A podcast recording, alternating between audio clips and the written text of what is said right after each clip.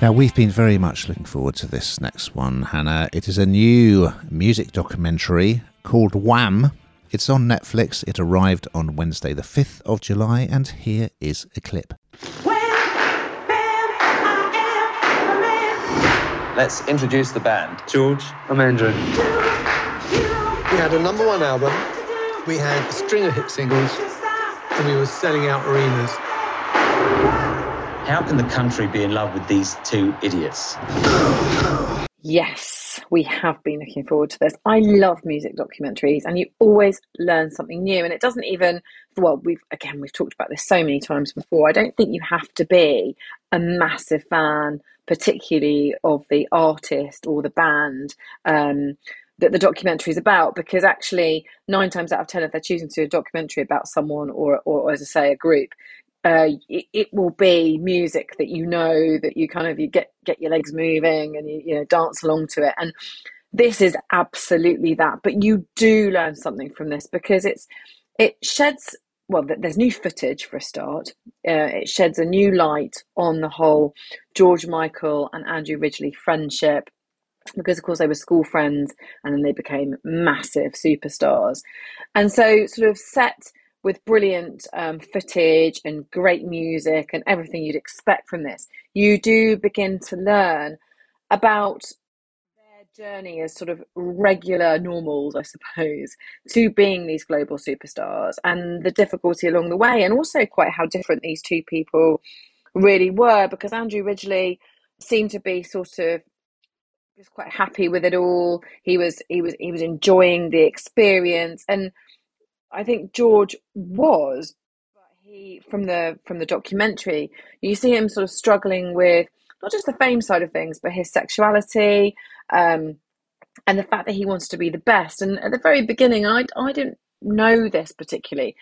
I think it was seen as a bit of a joke, and for him, that was that was a big problem. You know, he he wanted to be known as a as a great producer, music writer. He wanted to be known as the best, and you saw that journey and lots of interviews and footage that we haven't seen before, where you really pick up on that want and the sort of differences between the two. And um, it was it's produced by Simon Halfon, who was actually good friends with a pair of them.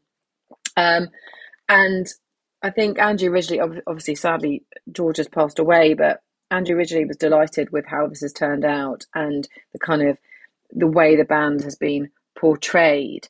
But it's I, I thought it was quite moving in places. Um, it was, as I say, it gets your legs tapping. You want to dance around, and you just it feels very real. Actually, it feels like you're there on their journey with them. So, big thumbs up from me. Did you enjoy it? Really enjoyed it, and I love Wham. There, I've said it. So I I learned a lot of stuff that I didn't know about Wham. Well, first of all, there's a hilarious photo of George Michael, which obviously is a stage name, when he first arrived at school where he met Andrew. I mean, he's unrecognizable. I didn't know that Wham Rap was their first single, but it didn't do very well.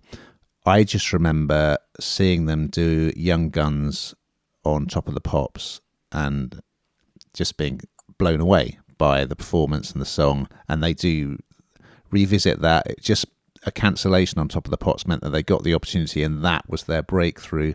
Really good to see them in action on their first tour. There's good footage of that.